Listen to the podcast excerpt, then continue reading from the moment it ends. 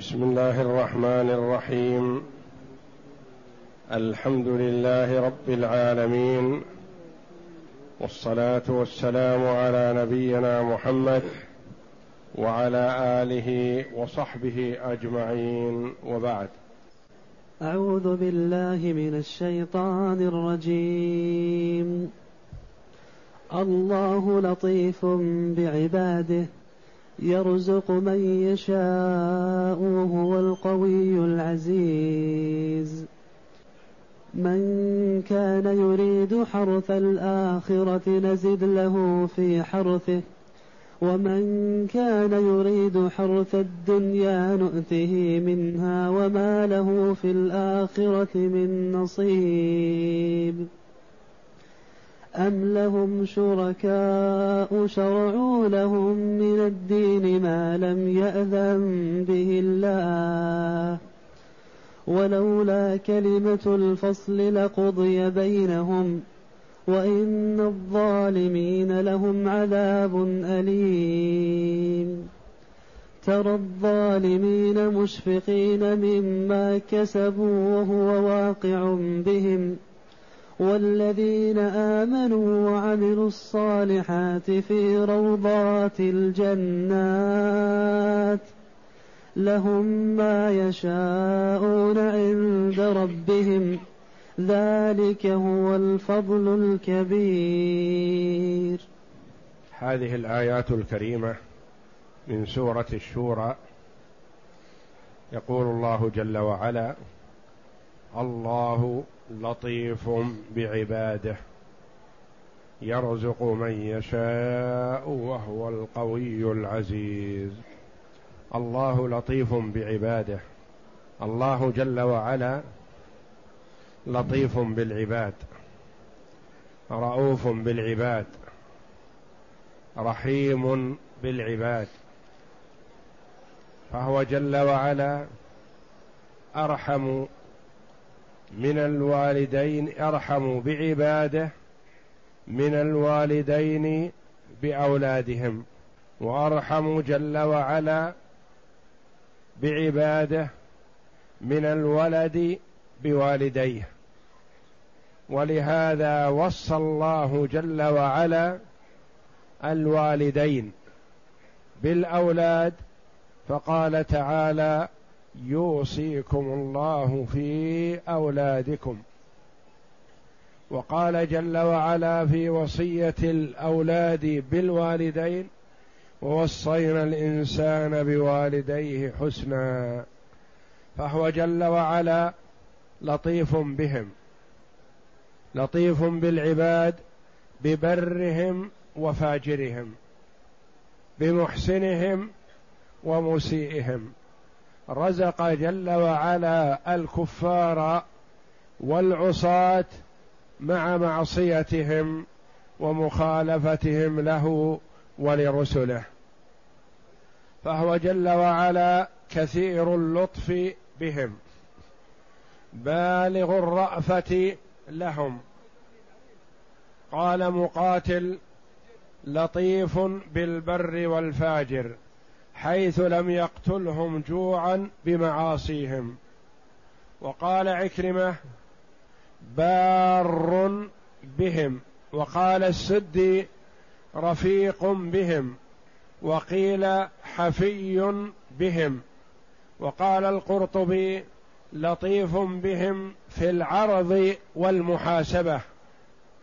وقيل في إيصال النفع المنافع وصرف البلاء. وقيل لطف بالغوامض علمه يعني أدركها وعظم عن الجرائم حلمه يعني يحلم جل وعلا مع ارتكابهم عظائم الذنوب. وقيل اللطيف بعباده ينشر محاسنهم ويستر مساويهم.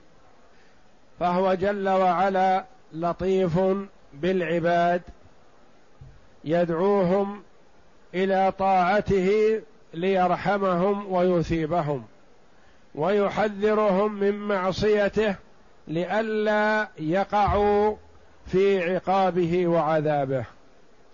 يرزق من يشاء يوسع على من شاء الرزق ويضيق على من شاء لحكمة فهو يعطي لحكمة ويمنع لحكمة جل وعلا. يبتلي العباد بعضهم ببعض. يبتلي الغني بالفقير ويبتلي الفقير بالغني. ويختبر بعضهم ببعض جل وعلا. يرزق من يشاء وهو القوي العزيز. هو القوي ذو القدرة الباهرة الذي لا يعجزه شيء. العزيز الذي غلب كل شيء قهرا جل وعلا. فهو عزيز لا يغالب. ثم بين جل وعلا حال الناس في الدنيا. منهم من يسعى للآخرة. فيعطيه الله جل وعلا الدنيا والآخرة. ومنهم من يسعى للدنيا فقط فيعطيه الله جل وعلا ما قدره له من الدنيا ويحرم ثواب الآخرة. من كان يريد حرث الآخرة نزد له في حرثه. من طلب بعمله ثواب الآخرة لأن الحرث الكسب.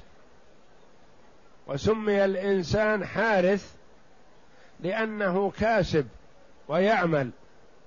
والأصل في الحرث أنه البذر يوضع في الأرض فاستعير للكسب الذي يكسبه المرء من عمل دنيوي أو أخروي.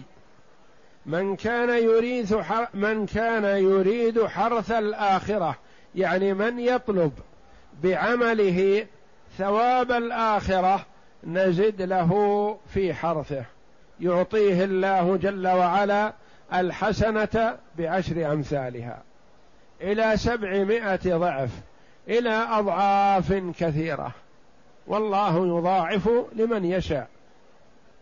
مثل الذين ينفقون أموالهم في سبيل الله كمثل حبة أنبتت سبع سنابل في كل سنبلة مائه حبة. الحبة الواحدة بسبعمائة حبة. ثم قال جل وعلا والله يضاعف لمن يشاء يعني يعطي أكثر. فمن أراد الآخرة أعطاه الله جل وعلا من الآخرة ما أراد وزاده وأعطاه من الدنيا. فمن أراد الآخرة لا يحرمه الله جل وعلا من الدنيا بل يعطيه الدنيا والآخرة. ومن أراد الدنيا فقط فالله جل وعلا يعطيه ما قدره له من الدنيا وليس له في الآخرة نصيب. لأن من عمل للدنيا فعمله لها ولا يتعداها. ومن عمل للآخرة فعمله للآخرة والدنيا كذلك. لأن الله جل وعلا يعطيه من الدنيا ما لم يتوقعه العبد. ومن كان يريد حرث الدنيا نؤته منها نؤته منها لا ما أراد وإنما ما أراده الله جل وعلا وقدره له. المرء يعمل ويجتهد. لكن شتان بينهما. كما قال النبي صلى الله عليه وسلم كل الناس يغدو فبائع نفسه فمعتقها أو موبقها. كل يعمل. إذا عمل للآخرة حصل على ثواب الآخرة. وأتته الدنيا وهي راغمة.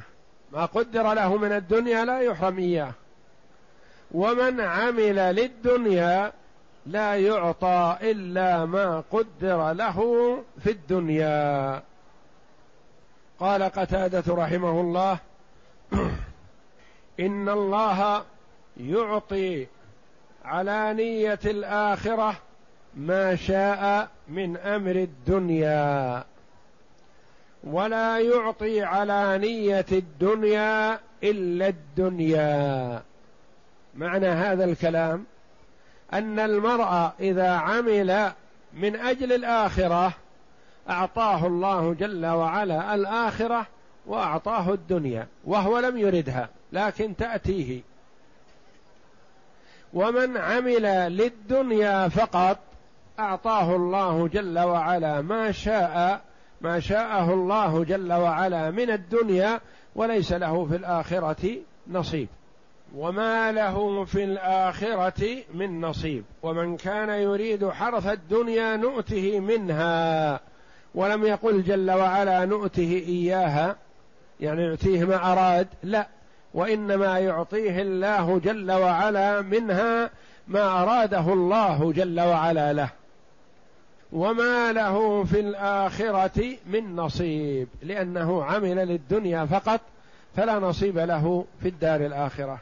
كما قال الله جل وعلا ومن الناس من يقول ربنا آتنا في الدنيا وما له في الآخرة ومنهم من يقول ربنا ومن الناس من يقول ربنا آتنا في الدنيا حسن ومنهم من يقول ربنا آتنا في الدنيا حسنة وفي الآخرة حسنة وقنا عذاب النار أولئك لهم نصيب مما كسبوا والله سريع الحساب.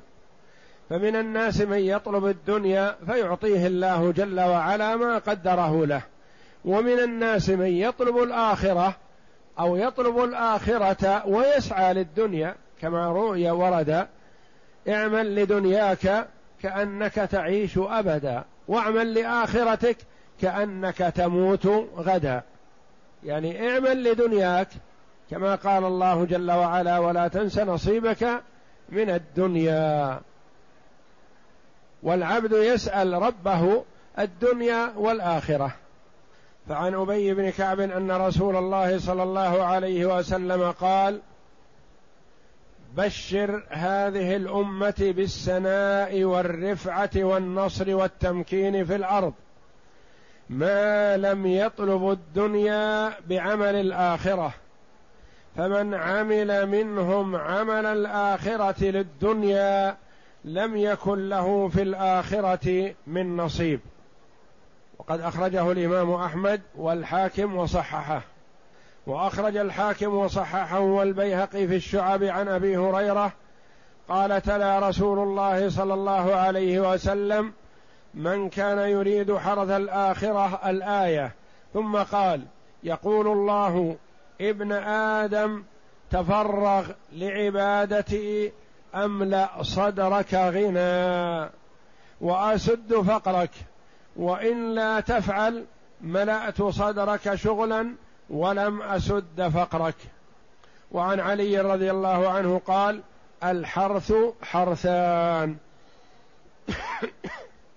فحرث الدنيا المال والبنون وحرث الآخرة الباقيات الصالحات. الأعمال الصالحة أو الإكثار من ذكر الله جل وعلا. ثم قال جل وعلا أم لهم شركاء شرعوا لهم من الدين ما لم يأذن به الله. تقدم قوله جل وعلا شرع لكم من الدين ما وصى به نوحا والذي أوحينا إليك وما وصينا به إبراهيم وموسى وعيسى. الآية.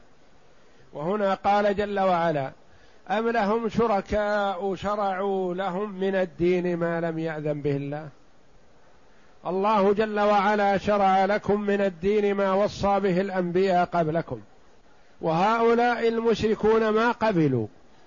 وما أطاعوا وما استجابوا لك يا محمد فلا يخلو من أمرين هل لهم آلهة شرعت لهم هذه الأشياء؟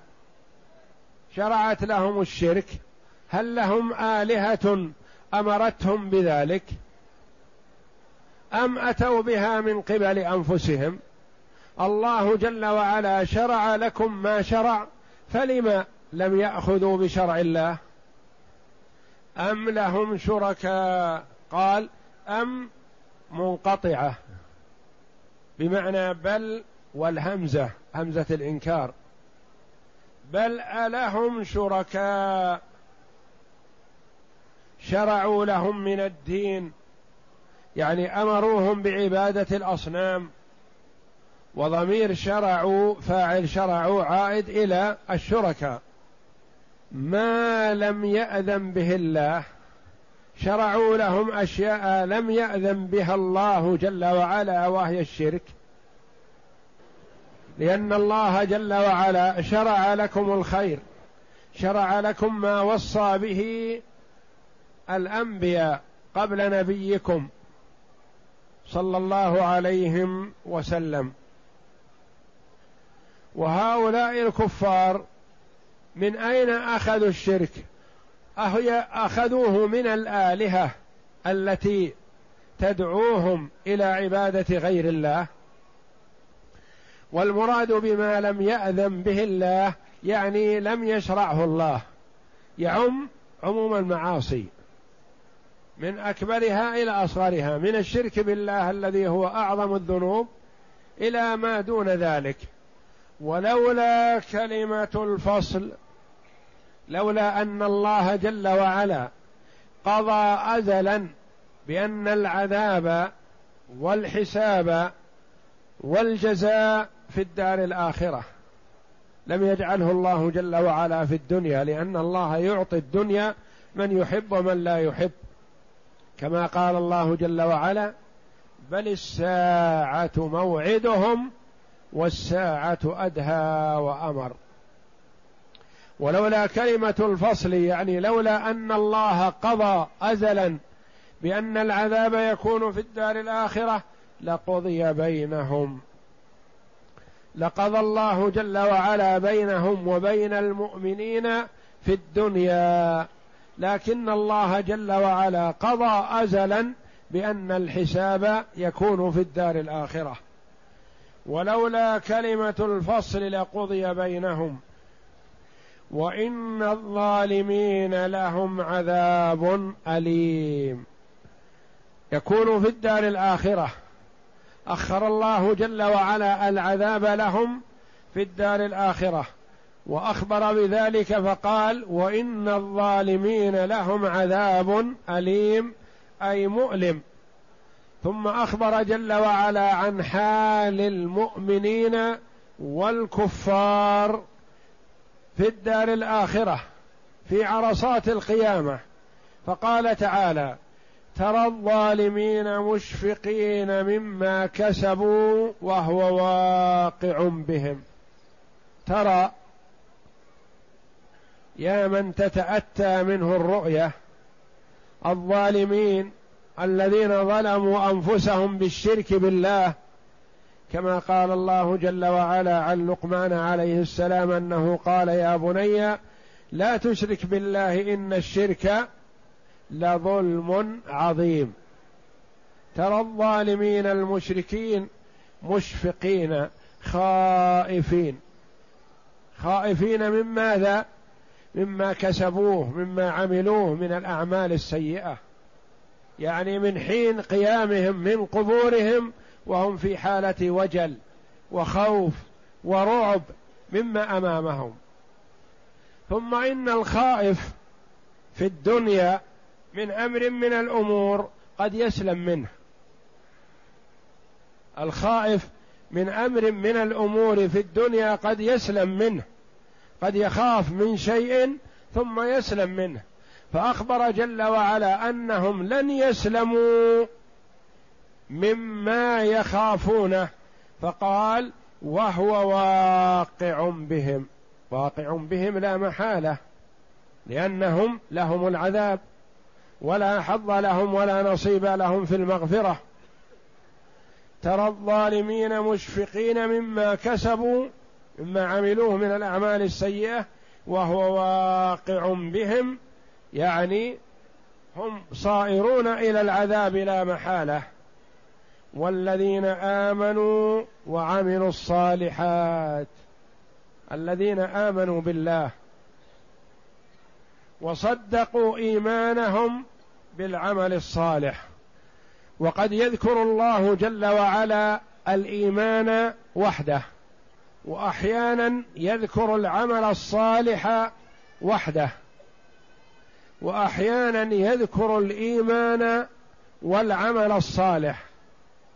فإذا ذكر الإيمان وحده شمل عمل القلب واللسان والجوارح الاعتقاد والنطق والصلاة والصيام والزكاة والحج والجهاد وسائر الأعمال الصالحة.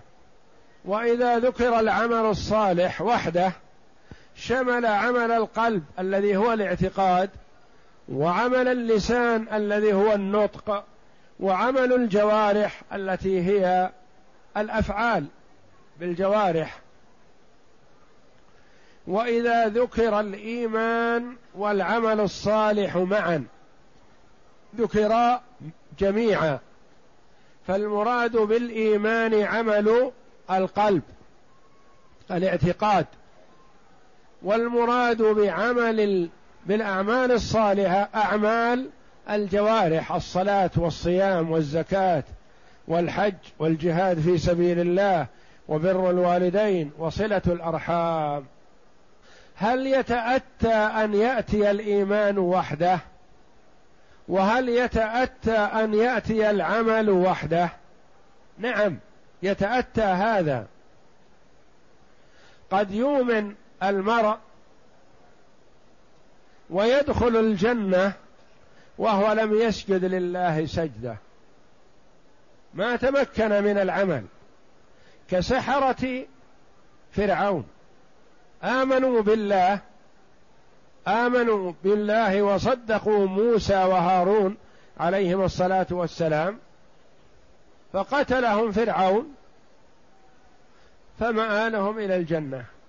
كثير من الصحابة ومن غيرهم ممن أسلم وشهد شهادة الحق في المعركة ثم تقدم خرج ليقاتل المسلمين فنور الله قلبه وأسلم وشهد شهادة الحق وأخذ سيفه يقاتل الكفار فقتل فأصبح شهيدا حي يرزق في الجنة. ولا تحسبن الذين قتلوا في سبيل الله أمواتا بل أحياء عند ربهم يرزقون. وهو لم يسجد لله سجدة. استشهد بعد نطقه بالشهادتين. فهؤلاء آمنوا ولم يعملوا. فنفعهم إيمانهم لأنهم لم يتمكنوا من العمل. ومن الناس من يعمل الأعمال التي ظاهرها الصلاح وهو لم يؤمن بقلبه فيكون في قعر نار جهنم والعياذ بالله. كعمل المنافقين.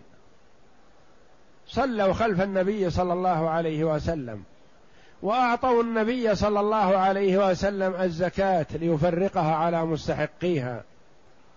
وخرجوا للجهاد مع النبي صلى الله عليه وسلم.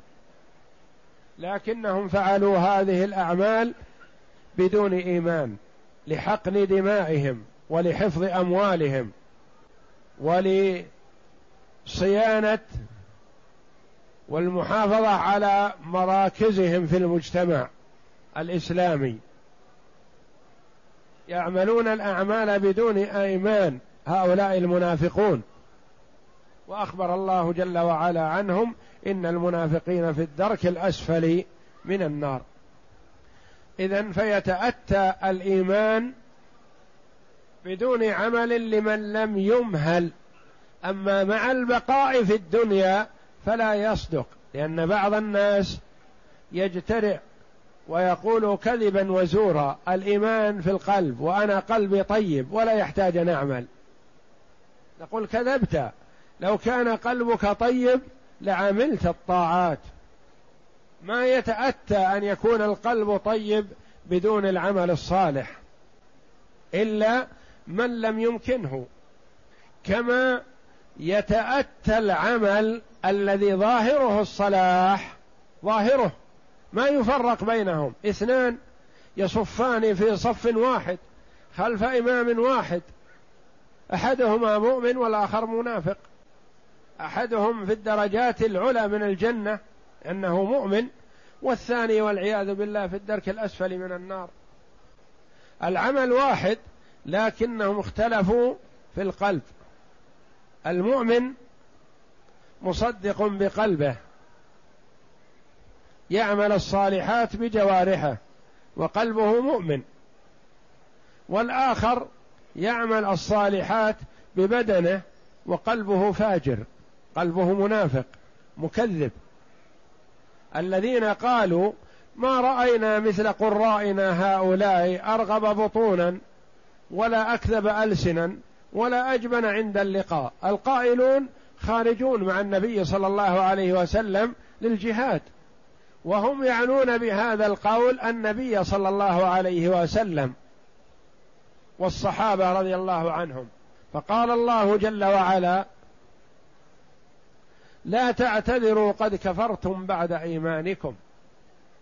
لأن سب الرسول صلى الله عليه وسلم كفر.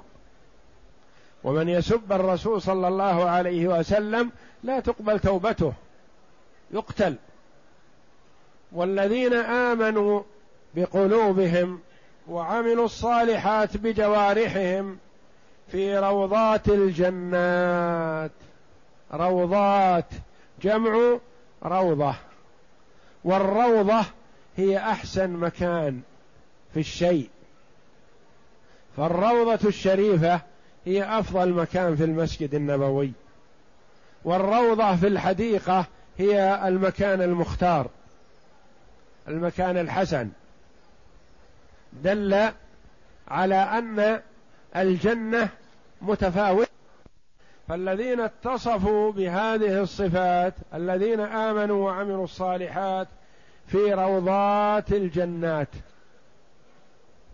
ومن دونهم في الجنات. في روضات الجنات لهم ما يشاءون عند ربهم. لهم ما يريدون. كل ما يريدونه ويهوونه يحصل لهم. تأتي السحابة من فوقهم وتقول ماذا تريدون أن أمطر لكم؟ قال بعض السلف لئن أشهدني الله إياها لأقول أمطري لنا كواعب أترابا. فتيات مزينات. لهم ما يشاءون عند ربهم. شتان بين الفريقين. ترى الظالمين مشفقين مما كسبوا وهو واقع بهم والذين آمنوا وعملوا الصالحات في روضات الجنات لهم ما يشاءون لهم ما يتمنون وما يريدون. يعني ما يتمنى الإنسان شيئا ولا يحصل له. كل ما تمناه ووقع في خاطره حصل له.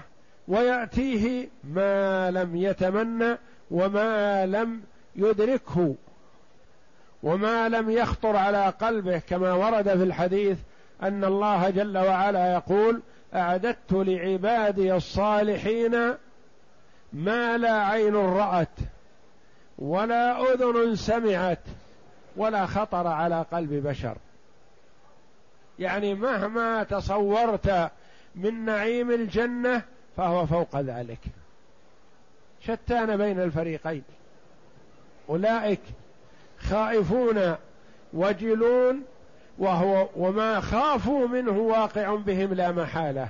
ليس مجرد خوف فقط بل مجرد خوف واقع حقيقي. والذين آمنوا وعملوا الصالحات في روضات الجنات. والموفق من وفقه الله. فالعمل الصالح والإيمان بالله فيه طمأنينة في القلب. وسعادة في الروح واستئناس ورضا بينما الكافر والفاجر والمنافق والعياذ بالله تجده خائف وجل في الدنيا وفي الآخرة والعياذ بالله. المؤمن على أي حال هو فيها ولو كان مبتلى بأنواع المصائب تجده راض بقضاء الله وقدره. موقن بأن هذا خير له لأن الله جل وعلا لم يرد عذابه وإنما أراد الخير له. حتى في عذاب الدنيا فهو راضي لأنه يعرف أنه ينال به الدرجات العلى في الآخرة. بالصبر كما قال الله جل وعلا إنما يوفى الصابرون أجرهم بغير حساب. يصبر على المرض يصبر على الفقر يصبر على الحاجة يصبر على الابتلاء بأي نوع من أنواع الابتلاء يرضى لأن هذا ما جاءه من نفسه وإنما شيء قدره الله جل وعلا ويعلم أن ما قدره الله جل وعلا له فهو خير له. يقول الحمد لله على قضاء الله وقدره. والذين آمنوا وعملوا الصالحات في روضات الجنات لهم ما يشاءون عند ربهم عند ربهم عند بجوار الله جل وعلا. لما ابتليت امرأة فرعون في الدنيا بجوار أشقى خلق الله في وقته سألت جوار الله جل وعلا في الدار الآخرة فأعطاها الله رب ابن لي عندك بيتا في الجنة. سألت الجوار قبل الدار رب ابن لي عندك. بيتا. لم تقل لرب ابن لي بيتا وإنما قالت رب ابن لي عندك. بيتا في الجنة. لهم ما يشاءون عند ربهم بجوار ربهم جل وعلا. في روضات الجنات. ذلك هو الفضل الكبير. إذا قال الله جل وعلا والله جل وعلا هو الكبير. وهو الأكبر. وإذا قال ذلك الفضل الكبير فمعناه هذا كبر عظيم ما يتصوره الإنسان. لأن الكبير جل وعلا قال الكبير. فالكبير العظيم لا يقول للشيء إنه كبير وعظيم إلا وهو يستحق هذا الوصف تماما. ذلك هو الفضل الكبير. فشتان ما بينهما. والله جل وعلا يذكر في كتابه العزيز ما أعده لأوليائه من النعيم المقيم وما أعده لأعدائه من العذاب الأليم. ويذكر جل وعلا حال المؤمنين في الدنيا والآخرة وحال الكافرين في الدنيا والآخرة لينظر العاقل ويقارن. فالعاقل يدرك. فيسأل الله جل وعلا الهداية والتوفيق والاستقامة على الحق والثبات عليه. ويسأل الله جل وعلا حسن الختام. وقد كان النبي صلى الله عليه وسلم كثيرا ما يدعو بقوله يا مقلب القلوب ثبت قلبي على دينك. والخليل عليه السلام سأل الله جل وعلا بقوله واجنبني وبني أن نعبد الأصنام. فإذا كان الخليل يسأل الله جل وعلا أن يجنبه عبادة الأصنام وإذا كان المصطفى صلى الله عليه وسلم يسأل الله الثبات على الاستقامة على الحق حتى يلقاه فمن يأمن بعدهما. فيحسن بالمرء أن يكثر من دعاء الله جل وعلا وسؤاله حسن الختام لأن الأعمال بالخواتيم. والله أعلم وصلى الله وسلم وبارك على عبده ورسول نبينا محمد وعلى آله وصحبه أجمعين.